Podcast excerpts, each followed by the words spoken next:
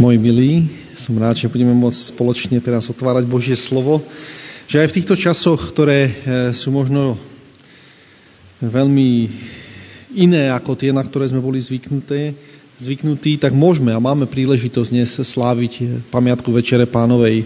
Otázka je, ako dlho a ešte koľkokrát budeme mať takúto možnosť. Napriek tomu sa chceme radovať a chceme vyjadriť Pánu Bohu vďačnosť za to, že môžeme Jeho slovo dnes otvárať. Je to samozrejme čas špeciálny pri spoločných stretnutiach, ale aj pri tejto večeri pánovej, ktorú si môžeme pripomínať. E, v, našich, e, v našom štúdiu alebo v takom normálnom bežnom zborovom živote máme dve série kázaní, to viete, jednu na večeru pánovu, tam sa hovorí o Ježišovej, Ježišovom prístupe na večeru, teda ako Ježiš jedol s ľuďmi a v tom druhom slede, tam zase pozorujeme Ježišové príbehy, ktoré Ježiš stretne, keď sa stretne s rôznymi ľuďmi a ako reaguje na rôznych ľudí. No a dnes by sme mali teda pokračovať v Ježišovej hostine niektorej, ale nepôjdeme úplne presne podľa tohto harmonogramu, pretože chcem spolu s vami zdieľať to, čo mi Pán Boh položil na srdce, a to, je, to sa týka uh, toho textu, ktorý sme čítali. Aby som vás chcel pozvať, aby ste otvorili spolu so mnou, pretože to bude náš základný text a nájdeme ho v, prvej, prvej, v prvom liste Apoštola Pavla Korintianom a je to 11. kapitola. Ten text, ktorý väčšinou čítame a ktorý sme aj počuli teraz pred eh, kázaním z Božieho slova, poznáte veľmi dobre, je to veľmi často opakujúci sa text. A znova by som ho chcel prečítať, pretože sa budeme tam venovať eh, určitej pasáži, ktorá je pre mňa nová a oslovujúca, ja by som sa chcel o tom s vami podeliť. Takže e, prvá, e, prvý list Korintianom, je to v 11. kapitole, tam čítame od verše 23. Láskavý náš Pane Bože, ďakujeme Ti aj za možnosť dnes sa zastaviť a dať príležitosť Tvojmu Duchu Svetému, aby prehovaral k nášmu srdcu a k našej mysli. Ďakujeme Ti, že máme aj dnes túto príležitosť pamiatky Večere Pánovej. My si ju vážime, pretože vieme, že to nie je samozrejme. Ďakujeme Ti za to, že v tomto svete neistoty nám túžiš odovzdať svoj pokoj a múdrosť, ktorú tak veľmi potrebujeme.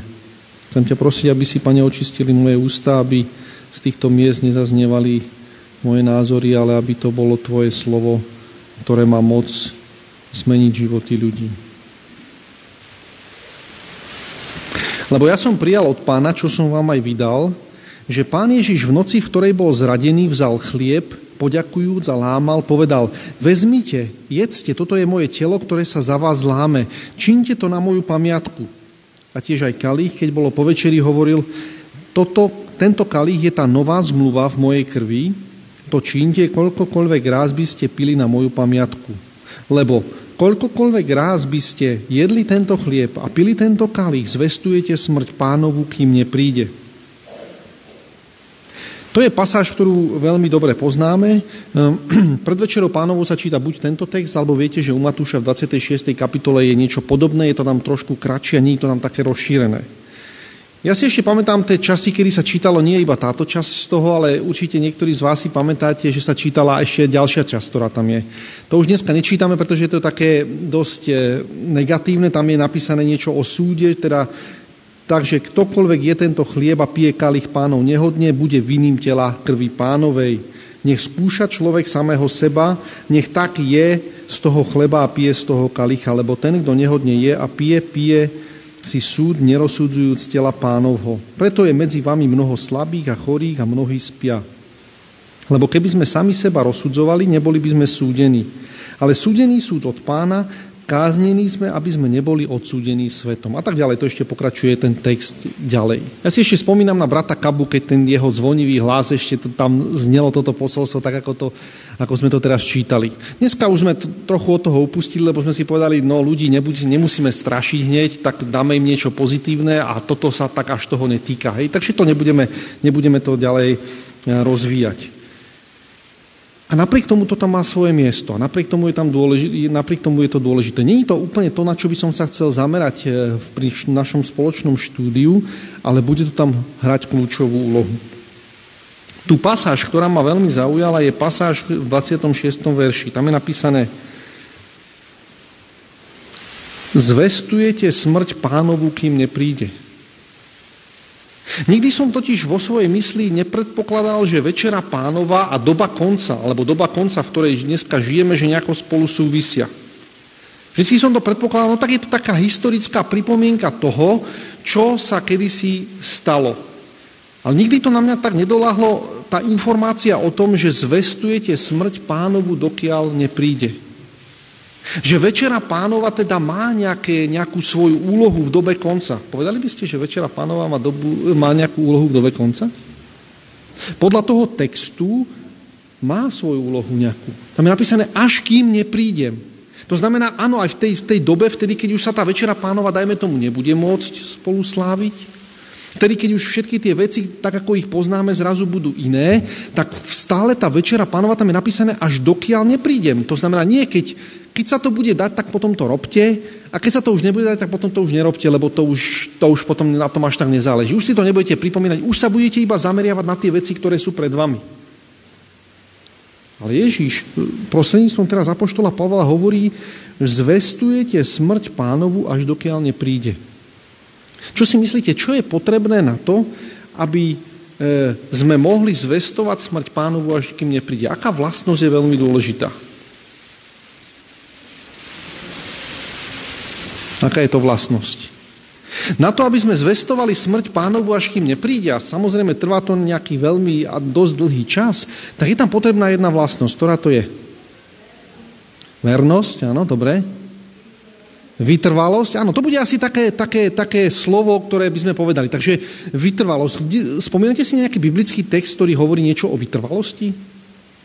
Pr- Kto vytrvá až do konca? Dobre, áno, výborne. Dobre, pamätáte ešte nejaký... To, to, tento text by nám potom súvisel s tým, s tým, že sa to týka toho konca, áno, do konca. Dobre. Spomínate si ešte nejaký text ohľadom vytrvalosti? Ono je to trošku záľudné v tom, že niektorí prekladatelia to slovičko vytrvalosť prekladajú iným slovom v grečine. V grečine sa to slovičko povie hypomoné.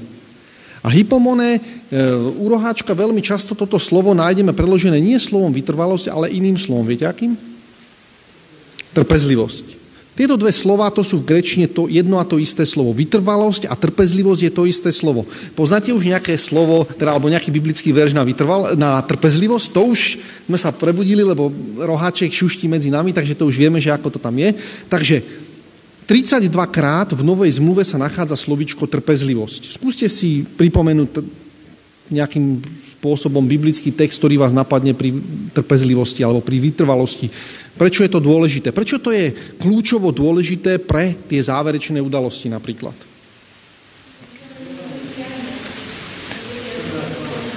Áno, to je úplne posledný výskyt slovička vytrvalosť, ale k tomu sa musíme dostať, alebo k trpezlivosť, áno, výborne.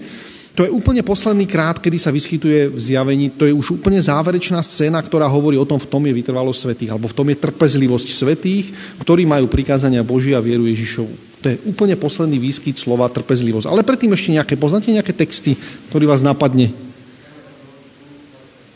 Galatianom 3.22? 2.22, áno? 5.22. Ja, aha, voci ducha, áno, voci ducha, áno, tam je trpezlivosť, áno, dobre. Kde ešte ďalej?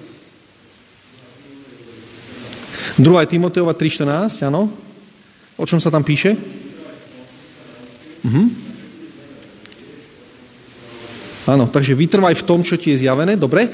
Ma, poznáte ešte nejaké texty, napríklad oba Apoštola Pavla, k čomu vedie vytrvalosť? Pavel viacejkrát hovorí o tom, že k čomu vedie trpezlivosť alebo vytrvalosť. Viete, k čomu vedie? Tam je napísané, tým, že máte vytrvalo v skúškach, to znamená v problémoch, vtedy, keď sa niečo deje so mnou, tak čo to, čomu to vedie potom? Viete, čomu vedie vytrvalosť podľa Pavla? K nádeji. Vytrvalosť vedie k nádeji, k tomu, aby človek žil nádejou. A teraz všimnite si, keby sme to porovnali s tým, čo my dneska prežívame v dnešnej situácii a v dnešnej dobe. Tam je napísané, to, čo nás smeruje k nádeji, je vytrvalosť. A teda Večera pánova, keď žijeme uprostred e, nejakého sveta, kde je, kde je málo nádeje, kde je veľa problémov, kde e, naozaj tie skúšky na nás prichádzajú, Večera pánova tam hrá svoju, má tam svoju úlohu. Pretože tam napísané, vy to budete robiť až do konca, až kým pán nepríde. Vytrvalo sa totiž týka toho, že pán Boh pomocou rôznych okolností, ktoré sa dejú v našom živote, ak sa upriamíme na neho, tak v nás buduje trpezlivosť a vytrvalosť. A tak ako ste správne povedali, posledný krát, samozrejme v zjavení je to niekoľkokrát sa hovorí o trpezlivosti, ale posledný krát je to naozaj v zjavení 14. kapitole a v 12. verši je napísané, v tom je trpezlivosť svetých. Všimte si, vytrvalosť, to znamená, má Večera pánova minimálne v tomto rozmere má spojenie s dobou konca. Má spojenie s problémami, má spojenie s nepokojom, má spojenie s tým, čo sa bude diať na konci. Aký to bude mať výsledok. Ale to nie je všetko. Tam máme ešte nejaké iné, iné ďalšie veci, ktoré tam s tým sú spojené. A to je slovičko zvestujete. Hm, čo je to za slovo zvestujete? Čo to znamená zvestovať smrť pánovu? Alebo čo je našou úlohou ako, ako spoločenstva, ako ľudí veriacich, ktorí ideme tou cestou za Pánom Bohom? Čo je našou úlohou? Áno, svedčiť svojim životom. Všimte si, tam je napísané, že zvestujete smrť pánovu, dokiaľ neprídete. Dokiaľ nepríde. To slovičko zvestovať sa povie kat angelu v grečne. Tam počujete to slovičko aniel, že to je aniel, že to je ten, ktorý je posol. To znamená, je tam niečo, ktoré, nejaké odovzdávanie posolstva. To znamená, vy odovzdávate posolstvo, ktoré ste prijali. Aj Pavel to povie, ja som prijal od pána, čo som vám aj odovzdal. Ja som ten posol. Vy zvestujete smrť pánovu a všimte si, zvestujete, to znamená, prinášate ľuďom smrť pánovu, až dokiaľ nepríde. My keď si povieme, sami na seba sa pozrieme, tak povieme, áno, tak našou úlohou je zvestovať. Zase nás to e, tak nenápadne hodí do tej 14. kapitoly knihy Zjavenie, kde tam je napísané, že letí jeden aniel prostriedkom neba, mocným hlasom volá a tak ďalej, čo sa, čo sa deje, bojte sa Boha, zdajte mu slávu.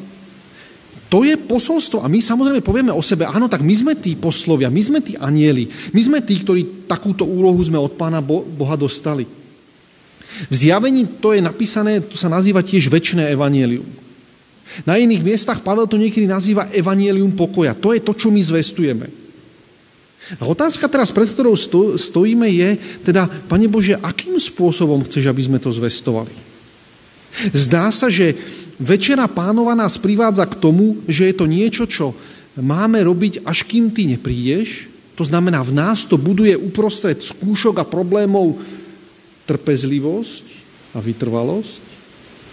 A na druhej strane to je niečo, čím zvestujeme to posolstvo, ktoré si nám zveril. Takže otázka je, akým spôsobom to zvestujeme. Čo je to, to čo sa volá zvestovanie, ktorým zvestujeme smrť pánovu, dokiaľ nepríde. Ako sa to deje, to zvestovanie? Áno, to je radostná správa, evanílium, to znamená zvestujeme. Áno, Jan 3.16, áno, že... Áno, to je správa o Ježišovi. Otázka je, ako sa to zvestovanie deje. Tam je napísané, že zvestujete smrť pánovu. Pomocou večery pánovej zvestujeme smrť pánovu, dokiaľ nepríde, v nás to buduje trpezlivosť a potom môže byť v zjavení 14. kapitole napísané o tom, že tu je trpezlivosť tých. To znamená, tí, ktorí to robili, tí, ktorí išli, až kým pán neprišiel, ktorí zvestovali smrť pánovu, až dokiaľ neprišiel, tak tá trpezlivosť sa potom ukáže na konci v 14. kapitole 12. verši, že to je ona. Otázka je, čo to znamená, ako sa to zvestuje. Ako zvestujeme smrť pánovu, kým nepríde? Ako pomocou večere pánovej zvestujeme smrť pánovu, dokiaľ nepríde? No, asi to bude niečo viacej ako len pripomienka, že? Bude to niečo také, čo v nás buduje trpezlivosť, kto nás buduje dôveru voči Pánu Bohu a zároveň je to svetlom pre celé naše okolie. Veď našou úlohou je, choďte do celého sveta hlásajte to evanielium, to znamená zvestujte to. Vy ste poslaní, vy ste tí, ktorí ste poslovia, vy ste tí, ktorí tam pôjdete. A tu Pavel hovorí, že toto hlásanie, toto posolstvo, toto idenie do celého sveta súvisí s Večerou pánovou. Takže ako to súvisí? Aký je ten spôsob, ako sa to zvestuje? Pane Bože, čo máme dnes robiť, keď si pripomíname pamiatku Tvojej večere pánovej? A všimnite si, ono to není iba také nalahko. Všimli ste si? Tam je napísané, že ten, kto nehodne zvestuje,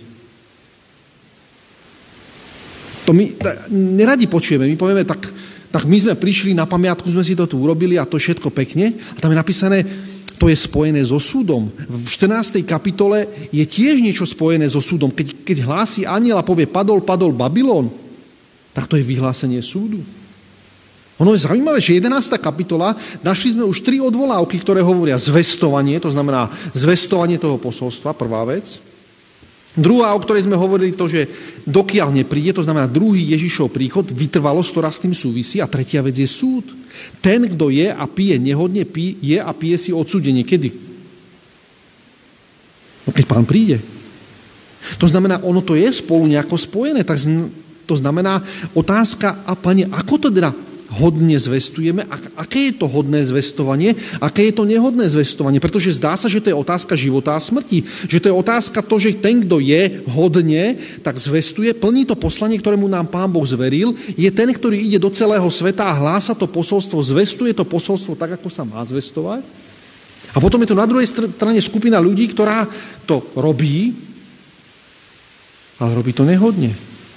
Robí to tak, že je a pije si súd, že na konci, keď príde to zúčtovanie, tak sa ukáže, že táto skupina to síce robila, ale stála na inej strane. Jedla a pila si súd, nezvestovala smrť pánovu, dokiaľ on nepríde. Robila síce nejakú vec, ale nebolo to na zvestovanie toho, o, čom, o čo pánu Bohu ide. Takže otázka teda kľúčová znie pri večeri pánovej tiež. My sme si povedali, tak je to taká pamiatka. To je Pavel, zdá sa, že Pavel rozumie tomu oveľa hĺbšie ako len nejakú pamiatku. Zdá sa, že pre Pavla je to otázka života a smrti. Rozhodnutie to, akým spôsobom ja prichádzam k zvestovaniu toho, čo nám Pán Boh tu zanechal, čo nám Ježiš Kristus zanechal, je otázka života a smrti. Totiž výsledkom môže byť buď trpezlivosť svetých, alebo netrpezlivosť svetých kde výsledkom trpezlivosti svetých je to, že to ten svet počuje posolstvo, ktoré počuť má a výsledkom netrpezlivosti svetých je to, že ten svet to nepočuje. A preto ten posol, jeden posol zlyhal a jeden posol to robí správne. Otázka je, čo to teda je to zvestovanie? Čo teda Pavel príde a povie, zvestujete smrť pánovu? Čo, čo to je? Ako sa to deje, to zvestovanie?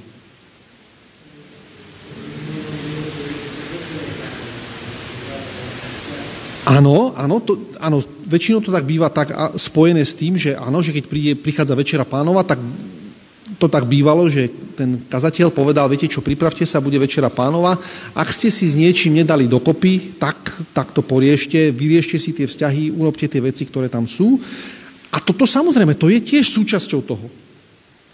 Ale ono tam, tam ide ešte o niečo viac. Pokánie, ďalej, O čo ešte môže ísť? Odpustenie, áno, určite. Mhm. Vyznanie. Keď si zrozoberieme to, prečo Pavel píše o Večeri pánovej, prečo Pavel sa zrazu rozhodne, že tým Korintianom niečo napíše o Večeri pánovej, prečo im to napíše? Čom je problém toho korinského zboru? Keď si to pozorne prečítame, tú pasáž, tak tam zistíme, že tam sú nejakí ľudia, ktorí sú v tom zbore bohatí a potom sú tam chudobní. Bohatí si priniesú veľkú hostinu pred seba, sa najedia a tí chudobní nemajú toľko, takže majú maličkú hostinu a cítia sa tam ako druhotriedný materiál, alebo proste, že tam vlastne do toho spoločenstva nepatria, že tam je nejaké rozdelenie medzi tým. A my si povieme, to sa nás netýka, pretože my večeru pánovu samozrejme máme taký, že každý dostane rovnaký kúsok. Hej. Sestra, ktorá to pečie, tak sa eh, snaží to čo najpresnejšie rozdeliť, aby nikto nemal pocit, že má väčší kúsok alebo menší kúsok. Takže my povieme, my toto už máme vyriešené, takže nás sa ten problém toho korinského zboru netýka. Takže nás sa ani to zvestovanie netýka, nás sa netýka ani to, tá zmienka o tom súde, nás sa netýka ani toho, že nejaký súd sa týka toho, že akom jeme alebo nejeme večeru pánov. Lebo my povieme, no my nemáme toľko jedla, my, my to nerobíme takto, ako to robili oni, my sme to už vylepšili, takže nás sa ten problém netýka, áno? Alebo je podstata problému niekde inde? Čo by ste povedali?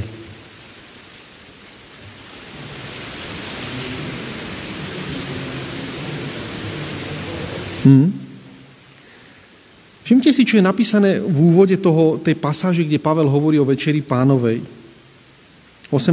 verš. Lebo najprv, keď sa schádzate vo zbore, čujem, že sú roztržky medzi vami a čiastočne tomu aj verím. Lebo musia byť aj herézie medzi vami, aby tí, ktorí sú dokázaní, boli zjavení medzi vami. To znamená, samotný problém, to, prečo Pavel rieši večeru pánovu, je to, že v tom zbore existuje nejaké rozdelenie. Že sa nenaplňajú slova Ježiša, ktorý sa modlí v 17. kapitole u Jána, aby boli jedno. Teraz nehovorím o nejakej falošnej jednote, teraz hovorím o to, že roztržky, rozdelenie, že ja som táto skupina, ja patrím k týmto, ja som tento, ja som odtiaľto, že to je to, čo bráni k tomu, aby zvestovaná smrť pánova bola zvestovaná v plnej svojej sile. Podstata teda problémom korinského zboru sú roztržky, nejednota, rozdelenie na skupiny, nesúcit a herézie, falošné učenie. A všimte si, to nám začína trošku odkrývať tú trpezlivosť. To nám trošku na, začína nastolovať tú vytrvalosť, pretože ako náhle v tom spoločenstve existuje niečo, čo rozdeluje tých ľudí, tak je potom veľmi ťažké ísť a zvestovať smrť pánovu, dokiaľ nepríde. Smrť pánovu, ktorý Ježiš prišiel preto, aby rozdiely medzi e, ľuďmi zmazal. Všimni si si, že Ježišova metóda práce bola tá, že povedal, vieš čo, ani ja ťa neodsudzujem. Napriek tomu, že ťa všetci ostatní videlili z tej spoločnosti, ty si súčasťou toho, tohto celého. A teda, keď je našou úlohou ako veriacich ľudí, ako spoločenstvo veriacich ľudí, je zvestovať evanílium. A evanílium znamená, že už nie je rozdelenia. To je to väčšie evanílium, to je, to, to je tá otázka pokoja. Samozrejme, dá sa to robiť slovami. A my to veľmi často si to prisvojíme a povieme, dobre, tak my ti to vyložíme, ako to je. My ti povieme, ako to je so stavom po smrti, my ti povieme, ako to je so sobotou, my ti povieme, ako to je so svetiňou. Ale viete, ako sa hovorí? Viac ako tisíc slov je jeden, Jeden obrázok. Jeden obrázok povie viac ako tisíc slov. A to je to, k čomu Pavel smeruje. Povie, e, vy zvestujete smrť pánovu slovami. Ale verbálna časť komunikácie tvorí len veľmi, veľmi, veľmi malé percento celej komunikácie. Pretože ten obrázok, ktorý okolo vás sa šíri, je úplne iný ako to, čo zvestujete tým, že si pripomínate pamiatku Večere pánovej. Ježiš, ktorý sa modlí za svojich učeníkov a povedala, aby boli jedno, otec, tak ako my sme jedno. To neznamená to, že jeden na druhého sa potrebujú, že, že otec sa so synom proste nejako doťahujú, koho pravda bude. Otec, tak ako my sme jedno. Ty si mi zveril úlohu a ja ju plním. A ja som ten, ktorý poslušne išiel tou cestou. To znamená, toto je tá úloha. Pavel hovorí, to je to silné zvestovanie, ktoré je svedectvom pre celé, celé naše okolie. Niekedy sa hovorí, že e, to, čo robíš, prehlušuje to, čo, to, čo hovoríš. Pretože tie činy sú také silné, také, e, zrozum, také zrozumiteľné alebo zrozumiteľnejšie oveľa viac ako tie slova. A môže sa stať, že my povieme, Pane Bože, ale my sa snažíme, veď my to hovoríme, veď, veď ja som tomuto a tomuto človeku povedal celé svedectvo. Ale znamená to to, že ten človek mohol prežiť, mohol vidieť to, čo to znamená, že Pán Boh prebýva v mojom, v mojom živote, v mojom svetle? V mojom svete? U Apoštola Petra teraz, v prvej kapitole, druhé, e, to je druhá kapitola, piatý verš, tam čítame o tom, o čo ide Pánu Bohu v našich životoch. Poznáte to veľmi dobre, tam sa píše niečo o budovaní, budovaní církvy, ale budovaní človeka samotne, ale o budovaní církvy. Piatý verš. Sami sa ako živé kamene budujte, ten preklad není úplne presný, tam je tam nechajte sa vybudovať, to znamená, sami sa nechajte vybudovať e, ako živé kamene, ako duchovný dom, ako sveté kňažstvo, obetovať duchovné obeti príjemné Bohu skrze Ježíša Krista. To znamená, to, čo Pánu Bohu ide tu na tejto zemi, je vybudovať duchovný dom. Čo by to mohlo my samozrejme vieme, že podľa toho, ako keď, či už to hovorí Pavel alebo Ježiš, hovorí o tom, že my sami sme chrámom Ducha Svetého. To znamená, my sami individuálne sme miestom, kde Pán Boh, Duch Svetý môže v nás prebývať. Ale Peter, a budeme to čítať aj u Pavla, hovorí o tom, že existuje ešte nejaká iná väčšia stavba. Čo to je za stavbu? Církev, to spoločenstvo, to miestne spoločenstvo, to je to, kedy Pavel hovorí, nechajte sa vybudovať ako živé kamene do tej stavby. Spoločne vytvárate krásnu stavbu. To je to, čo Pán Boh chce, to je to, čo vďaka Ježi- e, Duchu Svetému, teda pomocou Ducha Svetého vďaka Ježišovi Kristovi, ktorý sa stal kameňom uholným a ten, ten príklad tej stavby tam je zrejmý, povie, ja vás chcem vybudovať, chcem, aby ste boli vybudovaní ako duchovný dom, ako Boží dom, ako chrám. Otázka teda je, keď máme byť my vybudovaní ako chrám, čo to znamená prakticky? Čo na to potrebujeme, aby sme vedeli vybudovať nás samých seba? Samozrejme, to nie, my povieme, to nie sme my. Ten, kto na nás pracuje, ten, kto nás ako tie kamene opracováva, ten, kto nás tam dáva a uklada jeden vedľa druhého, tak to je Pán Boh, to je práca Ducha Svetého. A otázka teda je, čo je teda našou tou úlohou v rámci toho stavby, v rámci tej stavby? Čo je ten duchovný dom? Mhm. V starom zákone, všimnite si, starý zákon smeruje k tomu, že pán Boh tam nechal postaviť svoj dom. On v tom dome povie, že to bude miesto, kde ja budem prebývať. A samozrejme, my v Novom zákone vieme, týka sa to nás individuálne, Pán Boh chce prebývať v každom z nás, ale On tu má aj nejaký vyšší zámer. On tu buduje aj nejakú inú, ďalšiu duchovnú stavbu. Mhm. Takže keby sme si zobrali, tak, položili takú otázku, keď Izraeliti budovali chrám, čo na to potrebovali? Z čoho sa ten chrám budoval? Mali nejaký materiál. My o materiáli vieme, že tie živé kamene sme my. Mimochodom, odkiaľ pochádzajú tie živé kamene? My to povieme o, o nás samých, povieme, že my sme tie živé kamene. Ale kde sú ešte tie ďalšie živé kamene? Poznáte ešte nejaké ďalšie živé kamene?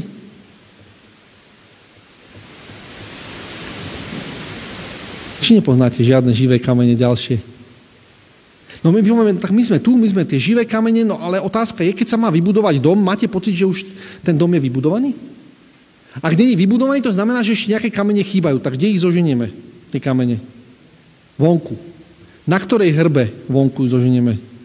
Nechcem zachádzať do politiky, lebo niektorí to dráždi, ale e, viete o tom, že máme politické hrby niektoré. A keď Pán Boh povie, že to, že budujeme ten duchovný dom, tak potom to znamená, ktorá tá hrba je vylúčená z toho, aby tam mohli byť živé kamene, ktoré Pán Boh chce zasadiť do, svojho, do svojej duchovnej stavby. Ktorá to, je, ktorá to je kopa, ktorá tam nemá prístup? No, čítali ste u Pavla Vefežanom, že už nie je rozdielu. Že my, ktorí sme boli predtým ďaleko od Pána Boha, teraz sme zrazu, tí, ktorí sme boli oddelení, tak zrazu sme pripojení, zrazu sme už toho súčasťou. Takže ktorá tá hrba tých kameňov nepatrí do tej Božej duchovnej stavby? Áno, žiadna. To znamená, nech, všimnite si, to je to, o čo Pánu Bohu ide. My veľmi často sme veľmi rýchli tým, že povieme, my, Pane, zvestujeme Tvoju smrť. Ale sme veľmi rýchli a povedať, vieš čo, pani, ale táto hrba kameňa, tá do tvojho domu nepatrí. To radšej ju uchránime, necháme ich tam, kde oni sú, pretože z tohto žiadny živý kameň nebude. Z tohto žiadny časť tvojho domu nemôže byť postavená. Pane, oni majú takéto názory, pane, oni toto robia. Aby sme sa netýkali iba politiky, tak pane, oni sú budhisti, tak predsa od budhistov predsa žiadny živý kameň nemôže byť. To, to, to predsa neprichádza do úvahy. My tu máme krásny dom a ten funguje na iných princípoch. Pane, z tejto partie týchto ľudí, oni proste sú takí iní ako my nejakí. Pane, my z tejto partie, z tejto hrby kamenia, my sme sa pozreli letmo a zistili sme, že nič z toho nebude užitočné. Všimte si, zvestujete smrť pánovu, dokiaľ nepríde. Budujete duchovný dom, necháte sa sami zbudovať a potom idete a zvestujete smrť pánovu. Zvestovanie to je to, to, je, to, je to synonymum to slova. Hľadáte du, duchovné, teda hľadáte živé kamene, ktoré môžu byť použité na stavbu. Je jasné, že nie všetci budú s tým súhlasiť. Je jasné, že nie všetci odpovedia v tom správnom čase tak, ako by sme si to my predstavovali. Ale pre pána Boha to znamená, že vy to robíte, až kým neprídem. Z akejkoľvek hrby, nech sa vám zdá akúkoľvek nevhodná, nepriateľná, názorovo odlišná od toho, čo robíme my, to je pre každého, je to pre pána Boha je to zdroj hrby kamenia. Aj táto hrba je dobrá, aj tam sa nájde živý kameň, aj táto hrba je dobrá, aj táto je, aj táto je, aj táto je. Ale všimte si, ono to není iba tak ľahko, jednoducho. Mne sa veľmi páči ten príklad toho, že keď Izraeliti stavali e, svetiňu. Viete, ako tam bolo s tou svetiňou? Akým spôsobom sa stalo to, že ľudia zrazu, ktorí tam boli, ktorí, dajme tomu, nevedeli nič o tom, o, o stavbe vznešeného domu, ako, ako bola svetiňa, akým spôsobom sa z nich stali zrazu ľudia, ktorí tomu rozumeli. Čítali ste v knihe Exodus o tom, ako pán Boh necháva vybudovať svetiňu? Ako sa to udialo?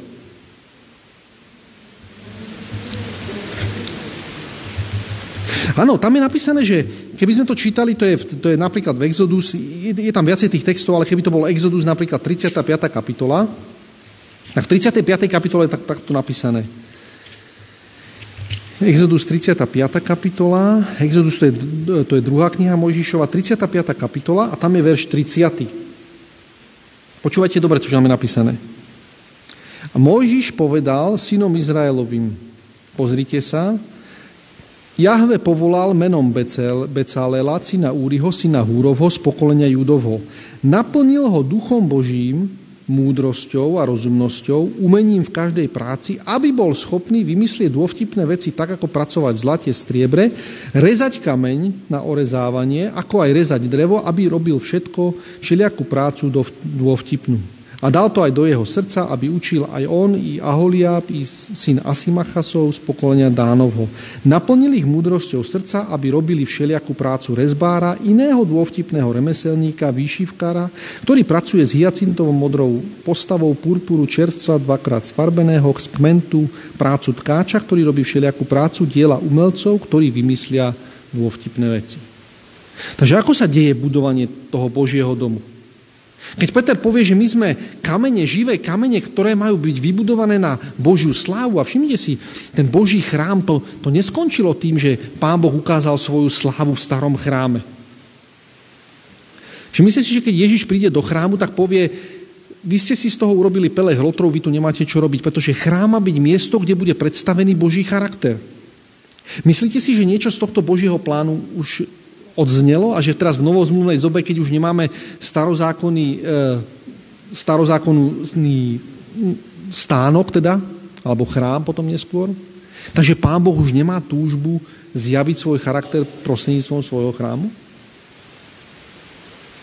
Ak to robí v našich životoch a povie, vy ste chrámom Ducha Svetého, vy máte byť naplnení práve preto, aby váš charakter odzrkadloval to, o čo Pánu Bohu ide. A ak to platí o mne individuálne, tak to potom to platí aj o tej církvi, o tých živých kameňoch, ktoré sú budované ako spoločenstvo. Ktoré sú ukázané na tom, keď sa Ježiš modlí v e, modlitbu veľkňažskú, kde povie, aby boli otec jedno, tak ako my sme jedno.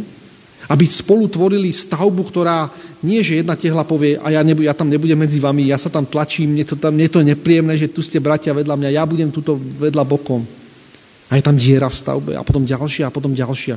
Ježiš povie, zvestujete smrť pánovu vtedy, keď ste ochotní ísť tou cestou, ktorou pán Boh vedie a buduje svoju církev. Tu je napísané, že pán Boh dáva e, schopnosti, prvé Ducha Svetého a druhé múdrosť, na to, aby tá stavba mohla byť postavená. Viete, nie je náhoda, že v e, keď v 11. kapitole listu Korinským Pavel píše o Večeri pánovej a o, o, o, tej, o tom budovaní, o tom zvestovaní, v 12. kapitole napíše čo 1. Korinským? Čo tam je? To nie je náhoda. Duchovné dary. Tam je napísané o tom, ako sa tá církev buduje. To, že každý, každého pán Boh, kto toto Pánu Bohu dovolí, tak pomocou Ducha Svetého uschopní preto, aby bol súčasťou tej stavby, aby každý mal tam to svoje miesto. A nie náhodou práve potom to nasleduje 13. kapitola prvé, prvého listu Korinským, kde je napísané o tom, že to, čo to všetko spája dokopy, není iba taká hociaká Malta. Ale je to čo? A tam sa nachádza, áno, to je vyvýšenosť lásky na, tý, na to všetko. Tá Malta, ktorá to všetko spája, je v prvom rade Božia láska a potom láska, ktorá vytvára tú atmosféru toho duchovného domu, to je duchovnej stavby. To je to, čo potrebujeme, to je to, čo Pán Boh chce urobiť aj v našich životoch. Preto zvestujeme smrť pánovu, až dokiaľ nepríde. To, ako funguje táto duchovná stavba, či je naplnená Božím duchom a či zjavuje a odráža Boží charakter, to je to, či hodne jem, alebo nehodne jem. Tam je napísané, že pán Boh toho Becalela obradaril múdrosťou. Všimte si, nielen poznaním, ale aj múdrosťou. My, my častokrát si povieme, dobre, to je poznanie, my vieme o tom, čo máme druhým ľuďom povedať. Všimte si, a tam je múdrosť. A čo je to múdrosť? Stanka nám krásne, nedohodli sme sa, Stanka krásne niečo hovorila o múdrosti. Čo to bolo? Z opačnej strany. Bázeň bola, bázeň pred hospodinom je počiatkom múdrosti. Žalm 111. To znamená, keď tu sa hovorí o múdrosti, tak áno, tak to je, to je zbožnosť, to je dôvera voči Pánu Bohu, tak ako sme krásne počuli. Pán Boh totiž ide, všimne si, ide o to, aby tá stavba bola postavená tak, ako ju Pán Boh chce mať. Bez Ducha Svetého a bez múdrosti, ktorú Pán Boh dáva, to nejde. Počiatkom je, e, je bázeň pred Pánom Bohom. Všimte si, čo Pavel píše u Efežanom, pretože zdá sa, že táto téma tejto stavby, téma jednoty na miesto roztržiek Božej cirkvi, není Pavlovi e, iba jedna záležitosť, ktorú, sa, ktorú napísal list, teda do Korintu, ale píše to napríklad aj Efežanom. Poznáte druhú kapitolu veľmi dobre. Druhá kapitola Apoštola Pavla Efežanom. Eh, a tam Pavel znova píše rovnaké, ako keby rovnaké myšlienky. Zopakuje to, čo písal do Korintu. 11. verš. Od 11. verša. Druhá, druhá kapitola Efežanom a od 11. verša čítame. Preto pamätajte, že kedysi vy, pohania v tele, ktorých tzv. obriezka na tele učinená rukou, zovie sa neobriezkou, že v tom čase ste boli bez Krista, odsudzení občianstvu Izraelovmu a cudzí zmluvám zasľúbenia, nemajúci nádej bez Boha na svete. Všimte si, predtým sme boli hrba kamenia, ktorá nebola pozvaná do Božej stavby. Ten, kto tvoril tú stavbu, to bol kto? To bol Izrael. To bol izraelský národ a to je ten, ktorý vytváral tú duchovnú stavbu, ten, ten obraz toho Božieho charakteru. Na, v chráme to bolo prakticky vidieť, ale to, kde to bolo vidieť, bolo, e, bola stav tej izraelskej spoločnosti. To, ako tá spoločnosť žila. To, ako spolu vychádzali alebo nevychádzali. A my, Pavel hovorí, my sme vtedy boli hrba kamenia, o ktorú nikto nemal záujem.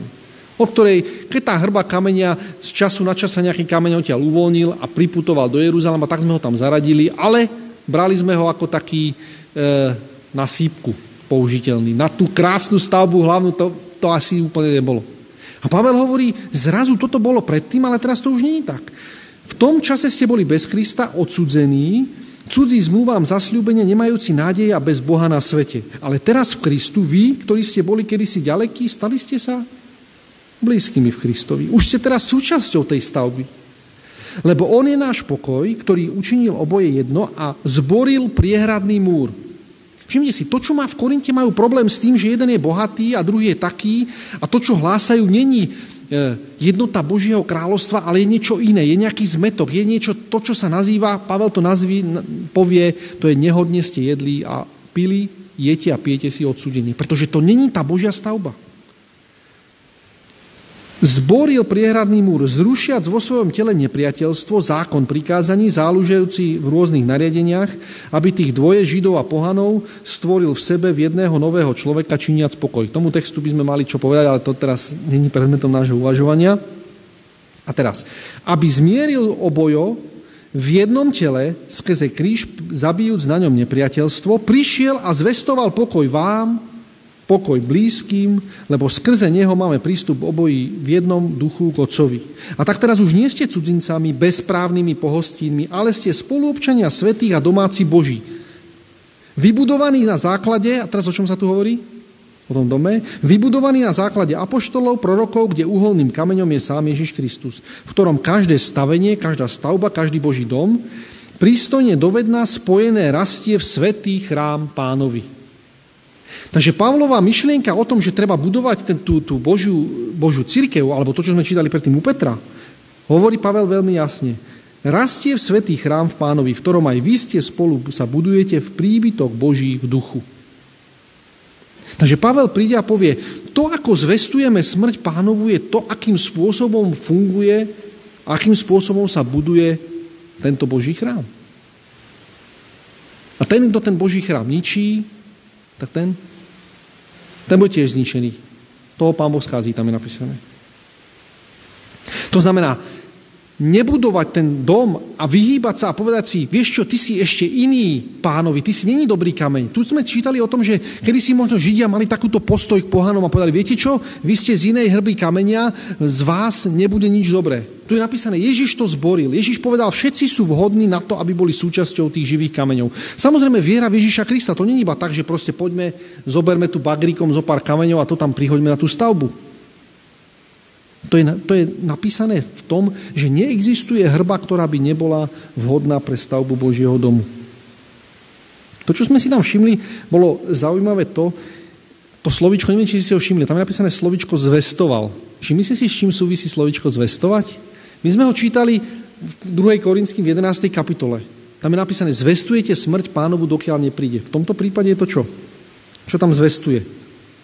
Verš 17. pomôžem vám keď ste si to slovíčko tam nevšimli. Prišiel a zvestoval pokoj vám a pokoj blízkym. Vám ďalekým a pokoj vám blízkym. To znamená, to zvestovanie, ktoré sa deje, je pokoj. A teraz niekto si povie, no tak pokoj, to, to nie, to nie je dobré, pokoj tu nie. Ježiš prišiel priniesť meč, hej, žiadny pokoj. Toto je pokoj, o ktorom sa hovorí, čo je to za pokoj tento? To je iný pokoj. Aký pokoj to je? Šalom, pokoj, áno, to je, to je stav pokojení, hej, pokojení. Ja to teraz vidím doma veľmi často, hej. To dieťa, ktoré roz, proste šš, kríči a tak ďalej a zrazu proste nastane stav pokojení, pokoj, tak to je... Tak si povieš, wow, tak to je, fú, to je zázrak. To akože, keď si to predstavíme na to, že proste až áno, a bratia, sestry, nech, tiež niekedy medzi sebou proste to, čo tam je, roztržky, svári a tak ďalej, dielnice a tak ďalej, ako tam býva. A potom zrazu tam je napísané, že Ježiš prišiel priniesť aj do tej svojej stavby pokoj. To je tento stav.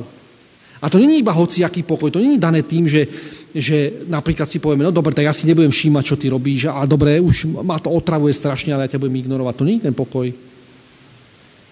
Pokoj znamená to, to je ten Ježiš spiaci na búrke, uprostred, uprostred búrky Ježiš spiaci na lodi, ktorý tam leží, spí a spí, pretože prežíva pokoj, pretože on vie, že v kom je ukotvený. Vie, že žiadna situácia, ktorá sa okolo neho udeje, a môže to byť aj prostredníctvom brata alebo sestry, není taká ohrozujúca, že by to nemohlo fungovať. Rímanom 10. kapitola, poznáte ten text veľmi dobre. Aké krásne sú nohy tých, ktorí zvestujú pokoj. Blahos... Tí, ktorí prinášajú a zvestujú pokoj, sú krásne tie nohy. Prečo sú krásne tie nohy? Čo to, čo to je za výraz taký? My to už nerozumieme. My si za chvíľku pôjdeme umývať nohy a uvidíme, že, jak sme sa pripravili.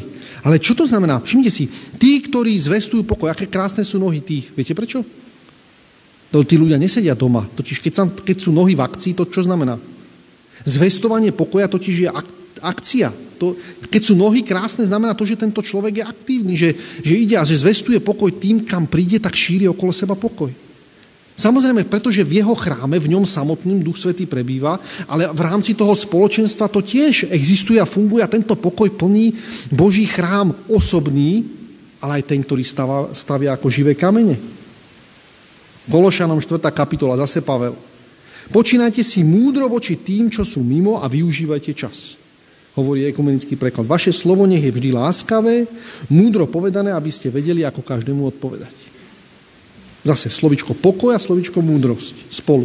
Príslove 10. kapitola. Pery spravodlivého múdreho zasycujú mnohých, blázni však hynú pre nerozumnosť.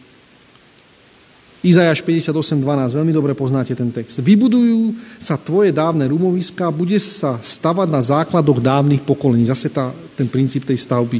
Budú ťa volať oprávár trhlín, všimnite si. Oprávár trhlín, ten, ktorý buduje tú stavbu, to znamená trhliny, ktoré tam sú, v pokoji prinášaš evanelium preto, aby tá trhlina bola zacelená. obnoviteľ ulic na bývanie. Matúš 5. kapitola 9. verš. Blahoslavení tvorcovia pokoja, lebo oni sa budú volať deťmi Božími. A možno aj Pavel píše Titovi, to je taký provokujúci text, ja vám ho prečítam z Biblie, pretože dneska to vo veľa ľuďoch vyvoláva rôzne vášne. Tam je napísané v 3. kapitole viete veľmi dobre ten text, keď ho už prečítam, tak už to niektorých možno začne aj vrieť, pretože je taká doba dneska. 3. kapitola, prvý verš. Napomína ich, aby sa podriadovali kniežatám a vrchnostiam, aby ich poslúchali. A my povieme, aj, aj, už je to tu. Už je to tu. tak znamená, ja už nemôžem s nikým ani nesúhlasiť, keď sa mi to zdá, že tie, dajme tomu tie opatrenia alebo všetky tieto veci, že sú nezmyselné, ja sa musím podriadiť.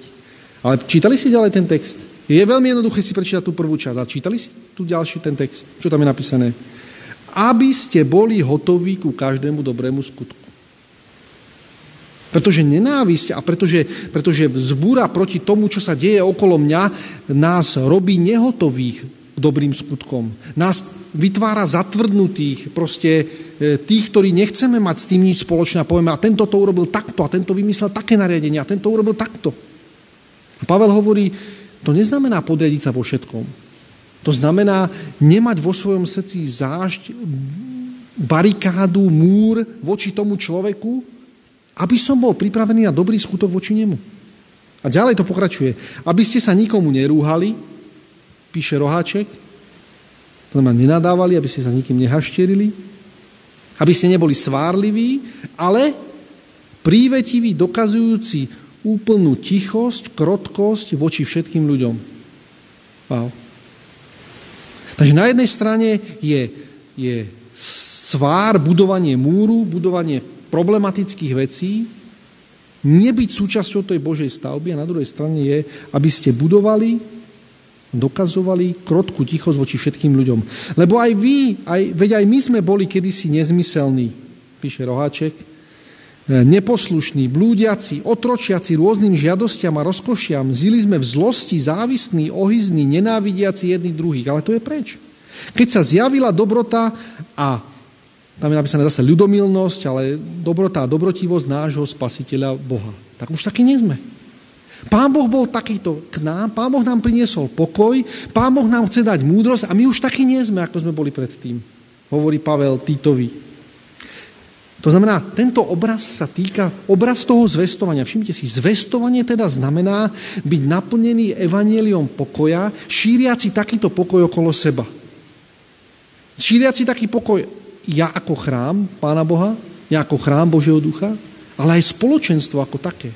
Preto Pavel píše do Korintu a poviete, zvestujete smrť pánovu, dokiaľ neprídete. Áno, individuálne, ale aj ako spoločenstvo. Nenechávate sa obre, o, o, orezávať ako tie živé kamene. A to je potom problém, pretože tá stavba nerastie k Božej sláve. Chýba tam ešte príliš veľa dokon, vecí na dokončenie a stavba nemôže byť hotová. Samozrejme, teda zvestovanie sa týka živého obrazu, ktorý Pán Boh chce ukázať tomuto svetu okolo nás. Čítali ste výrok od Ellen Whiteovej, ktoré hovorí, že keď sa Boží charakter bude zrkadliť v životoch jeho nasledovníkov, zvestujete smrť pánovu až dokiaľ nepríde. To isté.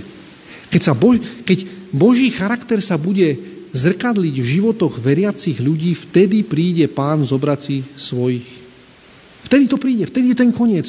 To znamená zvestovanie smrti pánovej, zvestovanie ale štýlom nechať sa vybudovať ako Boží chrám, chrám pokoja, ktorý prináša a zvestuje to, čo sa deje okolo nás, viacej tým, akým sme, ako spoločenstvo, ako jednotlivci, viac tým, aký sme, ako svojimi slovami, tak potom môže byť ten Boží charakter zrkadlený v životoch jeho veriacich. A samozrejme, v dnešnej dobe, ktorej žijeme, všimte si tá múdrosť, o ktorej tam hovorí, o ktorej sme čítali pri budovaní chrámu, teraz znova poznáte tie texty, ako to tam je. Dnešná doba je charakterizovaná tým, že každý sa na každého hnevá. Nikdy predtým v histórii to nebolo také vymedzené. Ty máš iný názor ako ja, takže si môj nepriateľ.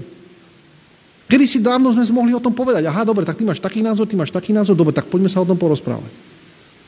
Poďme si povedať, že prečo máš taký názor, poďme sa porozprávať. Dneska je to zrýchlený ten proces. Ty máš iný názor, si môj nepriateľ, už sa s tebou nebavím, koniec, zamknutý, bum, bariéra. Ježiš povie, takto to vo, vašej, vo vašom spoločenstve nebude. Vy ste chrámom Božieho ducha v zmysle to, že vy tam ukazujete to, že ako to tam je krotkosť a tichosť jeden voči druhému. Kedy si ste boli svárliví, v zlosti ste žili, v závisti.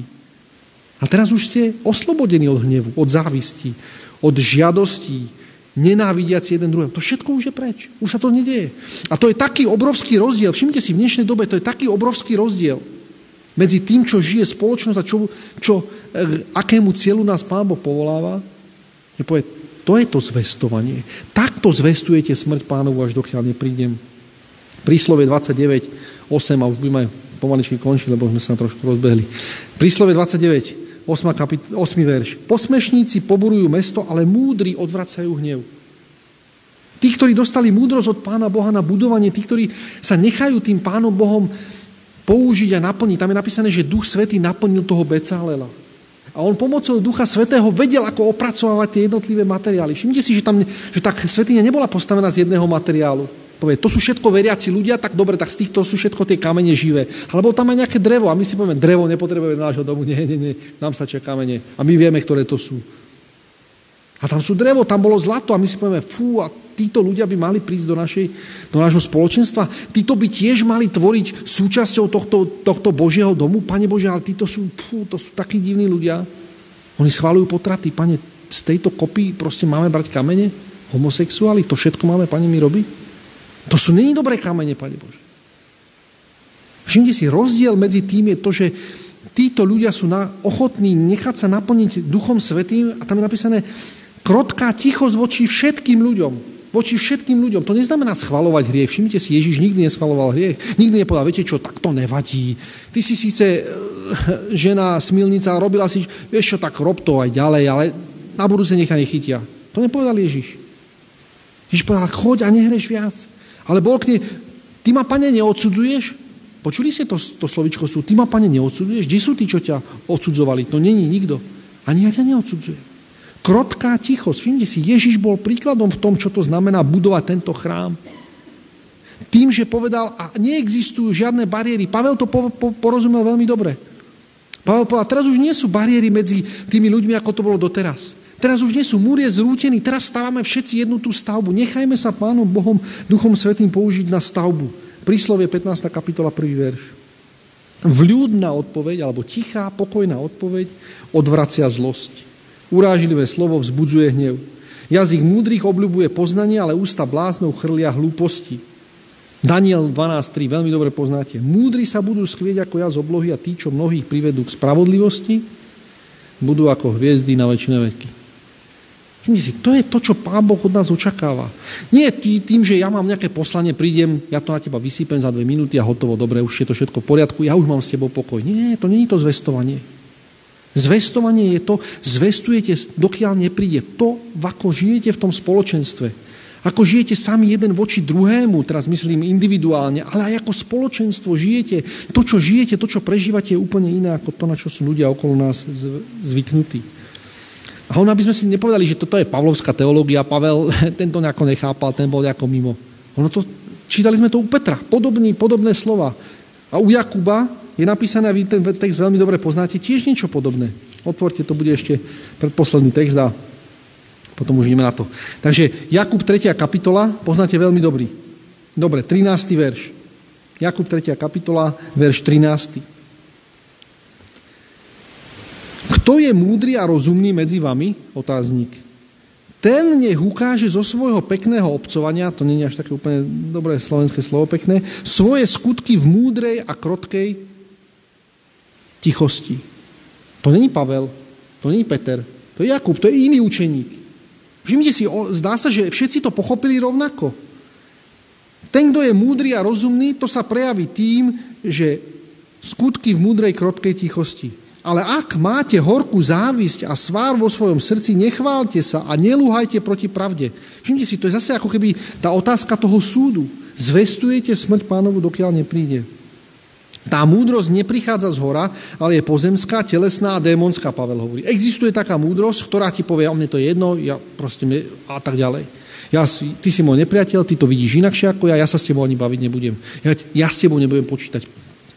Jakub to nazve telesná, pozemská a démonská moc, e, múdrosť. Lebo kde je závisť a svár, tam je nepokoj, aj každá zlá vec. To čo ty opisovali od seba, títo? Pavel, od Jakuba a od Petra? Opisovali od seba. Ale múdrosť z hora je najprv čistotná, alebo čistá, pokojná, prívetivá, povolná, plná milosrdenstva, dobrého ovocia, nepochybujúca, pokritecká a ovocie spravodlivosti seje sa v pokoji tým, ktorí pôsobia pokoj. Viete, čo majú spoločné všetky tie texty? Pokoj, ktorý prevyšuje každý ľudský rozum, bude strážiť vaše srdcia do... Až do konca, až dokiaľ nepríde. Až do konca. Takže ak my hovoríme o konci, čo to znamená zvestovať smrť pánovu, až dokiaľ nepríde, tak potom to znamená v trpezlivosti, trpezlivosť, ktorá znamená takisto ako Ježiš. Viete o tom, že, že je napísané o tom, že Ježiš trpel, vytrpel kríž? To je od akého slova? Trpieť je od akého slova? To sa nám nepáči veľmi, že? Od akého slova je trpieť? No trpezlivo, že? No, Ježiš vytrpel kríž. To bola tá trpezlivosť, kde on bol, kde on fungoval. Trpezlivosť. V trpezlivosti vydržal pomocou tých skúš, tam sa prejavila tá nádej a Ježiš povedal, v tichosti, v krotkosti učte sa odo mňa, lebo som tichý, pokorný duchom. To je to, čo buduje tú církev. To je to, čo, to je spôsob, to je cesta, ako sa môže v Božej církvi zrkadliť jeho charakter, aby pán mohol prísť. A to, čo vám chcem povedať, je to, že áno, my čakáme na to a my povieme, vieš čo, e, to, aby pán mohol prísť, to záleží na tom, či bude pozdný dážď. A viete, ako to je s pozdným dažďom? Viete, ako to je s pozdným dažďom? Náš posledný dnešný text, a to je, to je 5. kniha Mojžišova, tam sa píše niečo o daždi. Všimte si, aký ten, aký ten pozdný dáž prichádza. 5. Mojžišova, je to 32. kapitola, to už je záver Mojžišova pieseň. 32. kapitola, napísaná, napísa sa eh, Božia pieseň, a prvý verš, tam je niečo napísané o poznom daždi. Prvý a druhý verš. Pozorujte nebesia ušima a budem hovoriť. Zem nech počuje reč mojich úst. Moje naučenie sa bude liať ako hojný dážď. Moja mluva bude vlažiť ako rosa. Bude ako tichý dážď na mladistú trávu a ako hustý dážď na bylinu. Viete, čo to znamená o práci Ducha Svetého v mojom živote? Tam sú tri úrovne. Rosa, jemný dážď a dážď. To je múdrosť, ktorú nemôžeme sami od seba vedieť. My, ja neviem, akom člo, stave sa nachádza človeku, ktorému Pán Boh posiela. To, čo môžem urobiť, ale je to, že nechám na seba pôsobiť pomo- Ducha Svetého, ktorý on je symbolom toho pozného dažďa. Pane Bože, daj nech svedectvo, ktoré vydáva sa o Tebe, je to, ktoré potrebuje tento človek. Všimte si, to není o nás. To, že či niekto potrebuje rosu, jemný, tichý dážď alebo poriadny daždisko, to je práca Ducha Svetého. Bez práce Ducha Svetého to nebude fungovať. Ale všimte si, to, čo my máme robiť, je nechať sa vybudovať ako tie kamene do tej Božej stavby. Dovoliť byť naplnený Duchom Svetým, keď sme čítali o tom, že budujú svetiňu, tak tam je napísané, že bol plný Ducha Svetého ten Becalel. Prvá vec bola plný Ducha Svetého a potom múdrosti. Pretože plný Ducha Svetého a múdrosť sú veci, ktoré spolu súvisia. To znamená, v trpezlivosti máme čakať pri dnešnej večeri pánovej. Pane Bože, urob zo mňa živý kameň. Pane Bože, urob zo mňa kameň, ktorý môže byť súčasťou Tvojej stavby, aby Tvoj charakter mohol byť zobrazený, vyjavený v Tvojom ľude. Pretože my vieme, Pane Bože, keď toto sa udeje, keď pozný dáž zvladí, zlaží naše srdcia pre niekoho rosa, pre niekoho jemný dáž, pre niekoho silný dáž, poriadny dáž, tak Pane Bože, potom to bude fungovať. Potom môžeme povedať, Pane Bože, toto je náš Boh, na ktorého sme čakali. Áno, my ho poznáme, poznáme ho osobne, charaktere v tom, že sa zjavil v našom spoločenstve. My sme predtým možno boli každý iný, každý sme boli ďalekí. Ale teraz sme blízki v jednom Ježišovi Kristovi. On nás spojil. To, čo urobil, je, že zbúral ten priehradný múr, ktorý bol medzi nami. Že by som prijal nám všetkým, aby sme videli si, že tam bolo niekoľko ešte ďalších vecí, ktoré treba domyslieť. Myslím tým, každý osobne potrebujete ešte dotiahnuť tam niektoré veci. Ja som vám skúsil naznačiť určitou, určitým spôsobom, akým sa môžeme uberať. A položiť Pánu Bohu otázky, povedať, Pane Bože, ako z nás chceš urobiť tú stavbu? Som tým kameňom, ktorý môže byť použitý na tú tvoju stavbu. Pane Bože, ak nie som, tak ma ešte okreš. Naplň ma svojim duchom svetým, pretože to, čo chcem v mojom živote je, aby som bol touto stavbou. Aby z môjho života sršala krotká tichosť Pane, to, to, keď ten druhý ľudia majú okolo mňa také názory, tak Pane Bože, všetko iné len je krotka ticho z môjho života žiari. A Pane Bože, toto by som ja chcel, pretože to potom znamená, že Tvoj charakter sa odráža v, v Tvojom ľude. A ja by som nám prial všetkým, aby toto bola skúsenosť, ktorú prežijeme aj počas dnešnej večere pánovej.